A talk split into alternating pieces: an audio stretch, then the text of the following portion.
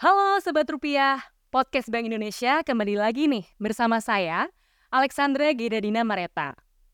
Sobat Rupiah, baru-baru ini Bank Indonesia menerbitkan dua instrumen moneter, yaitu Sekuritas Falas Bank Indonesia atau SVBI dan juga SUFBI atau Sukuk Falas Bank Indonesia yang sudah dilelang sejak November 2023 lalu. Nah, penasaran dong sebenarnya apa sih latar belakang penerbitan kedua instrumen ini dan bagaimana kedua instrumen ini dapat memberikan makna bagi perekonomian Indonesia. Langsung saja sudah hadir bersama kita Mas Kris Januardi atau biasa dipanggil dengan Mas Inu dari Departemen Pengelolaan Moneter. Selamat datang Mas Inu. Halo Mbak Eta, halo Sobat Rupiah. Apa kabarnya nih Mas hari ini? Alhamdulillah baik. Puji Tuhan, jadi udah siap ya Mas ya menjelaskan kepada Sobat Rupiah di mana pun Sobat Rupiah berada terkait dengan SVBI dan SUFBI ya Mas ya? Oke siap. Jadi sebelumnya nih Mas, mungkin Mas bisa menjelaskan kepada Sobat Rupiah apa sih yang dimaksud dengan SVBI dan juga SUFBI? Oke, jadi uh, untuk memperkuat kebijakan Bank Indonesia dalam menjaga stabilitas nilai tukar rupiah dan juga untuk mendukung upaya penguatan pendalaman pasar uang, Bank Indonesia pada bulan November yang lalu menerbitkan dua instrumen, yaitu SPBI atau Sekuritas Valuta Asing Bank Indonesia, dan yang kedua itu adalah SUPBI atau Sukuk Valuta Asing Bank Indonesia.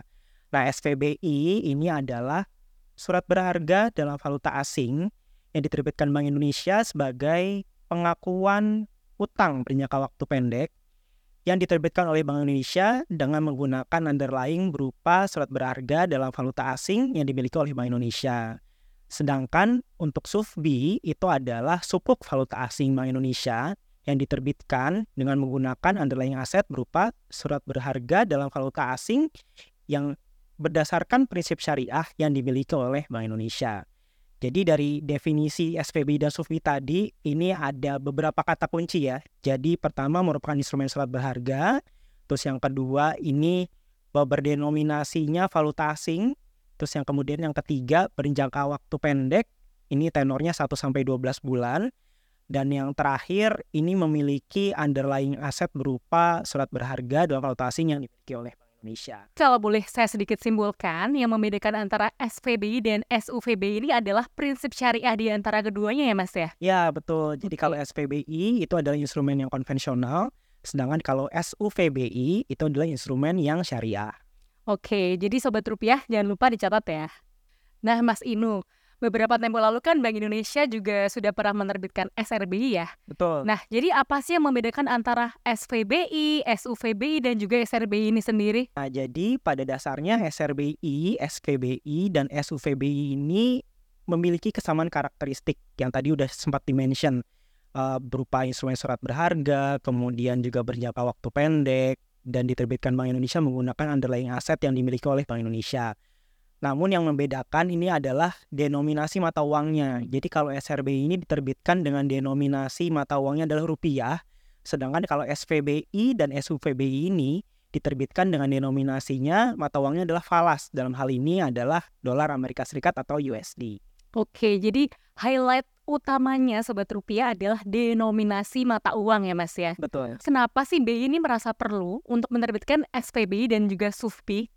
Oke, jadi SPBI dan SUVBI ini itu adalah instrumen operasi moneter yang pro market dalam rangka mendukung upaya pendalaman pasar keuangan, juga untuk mendukung upaya menarik portofolio inflows, serta untuk mengoptimalisasi aset berupa surat berharga dalam valuta asing yang dimiliki oleh Bank Indonesia. Mas Ino, mungkin sobat rupiah di sini banyak yang belum familiar dengan istilah yang pro market. Nah, Mas Inu boleh dong jelasin lebih lanjut apa sih yang dimaksud dengan istilah yang pro market itu sendiri? Dengan hadirnya SPBI dan SUVBI ini, itu bisa menambah instrumen yang ada di pasar keuangan domestik. Nah, SPBI dan SUVBI ini bisa ditransaksikan di pasar sekunder. Maka dari itu, ini ada disebut instrumen yang pro market. Oke, jadi kuncinya ini adalah bisa ditransaksikan di pasar sekunder. Yang intinya ini bisa uh, memperdalam pasar keuangan gitu ya Mas ya. Yes. Jadi di awal Mas Inu sempat mention bahwa kedua instrumen ini juga merupakan cara Bank Indonesia untuk memperkuat kebijakan untuk menjaga stabilitas nilai tukar rupiah nih. Ya, nah itu gimana sih Mas caranya?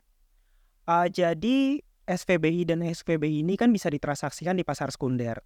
Ini termasuk bisa dibeli oleh non-resident atau pihak asing.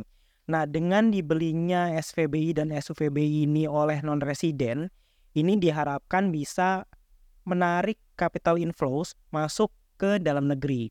Nah, dengan masuk ke capital inflows ke dalam negeri, ini menambah devisa yang ada di Indonesia. Dengan bertambahnya pasokan falas yang ada di Indonesia, ini diharapkan dapat mendukung upaya penguatan nilai tukar rupiah. Wah, menarik banget ya Mas ya. Jadi kedua instrumen ini sebenarnya sangat signifikan ya untuk mendukung perekonomian Indonesia. Jadi gimana sih caranya kalau kita mau beli SUFBI dan SVBI ini? Jadi SPBI dan SUFBI ini bisa dibeli baik di pasar perdana maupun di pasar sekunder. Karena SPBI dan SUFBI adalah instrumen operasi moneter, maka yang dapat berpartisipasi dalam lelang penerbitan di pasar perdananya itu adalah bank umum konvensional yang sudah menjadi peserta operasi moneter. Ini untuk lelang penerbitan SPBI dan untuk yang lelang penerbitan SUFBI ini diikutinya oleh bank umum syariah ataupun unit usaha syariah yang sudah menjadi peserta operasi moneter syariah Bank Indonesia. Nah, sedangkan di luar itu, residen, non-residen, non-bank, individual, itu dapat membelinya di pasar sekunder dari bank-bank yang sudah membeli SPBI maupun SUFBI di pasar perdana tadi. Oke, jadi uh, dua cara yang bisa kita lakukan adalah melalui pasar perdana dan juga pasar sekunder ya Mas ya? Betul sekali. Oke, nah selanjutnya nih Mas, Uh, gimana sih cara Bank Indonesia bisa mengukur keberhasilan dari kedua instrumen yang baru saja diterbitkan ini? Ini kembali lagi ke tugas utama Bank Indonesia, Mbak Eta, Sobat Rupiah. Ada tiga pilar utama bidang tugas Bank Indonesia, yaitu yang pertama, menetapkan dan melaksanakan kebijakan moneter. Yang kedua, mengatur dan menjaga kelancaran sistem pembayaran. Dan yang ketiga, stabilitas sistem keuangan. Nah, SVBI dan SUVBI ini sebagai instrumen operasi moneter yang diterbitkan oleh Bank Indonesia, ini merupakan wujud pelaksanaan dari pilar yang pertama, menetapkan dan melaksanakan kebijakan moneter. Sehingga kalau mau melihat keberhasilan instrumen ini seharusnya tercermin dari dukungannya terhadap pencapaian tujuan Bank Indonesia yaitu mencapai stabilitas nilai rupiah.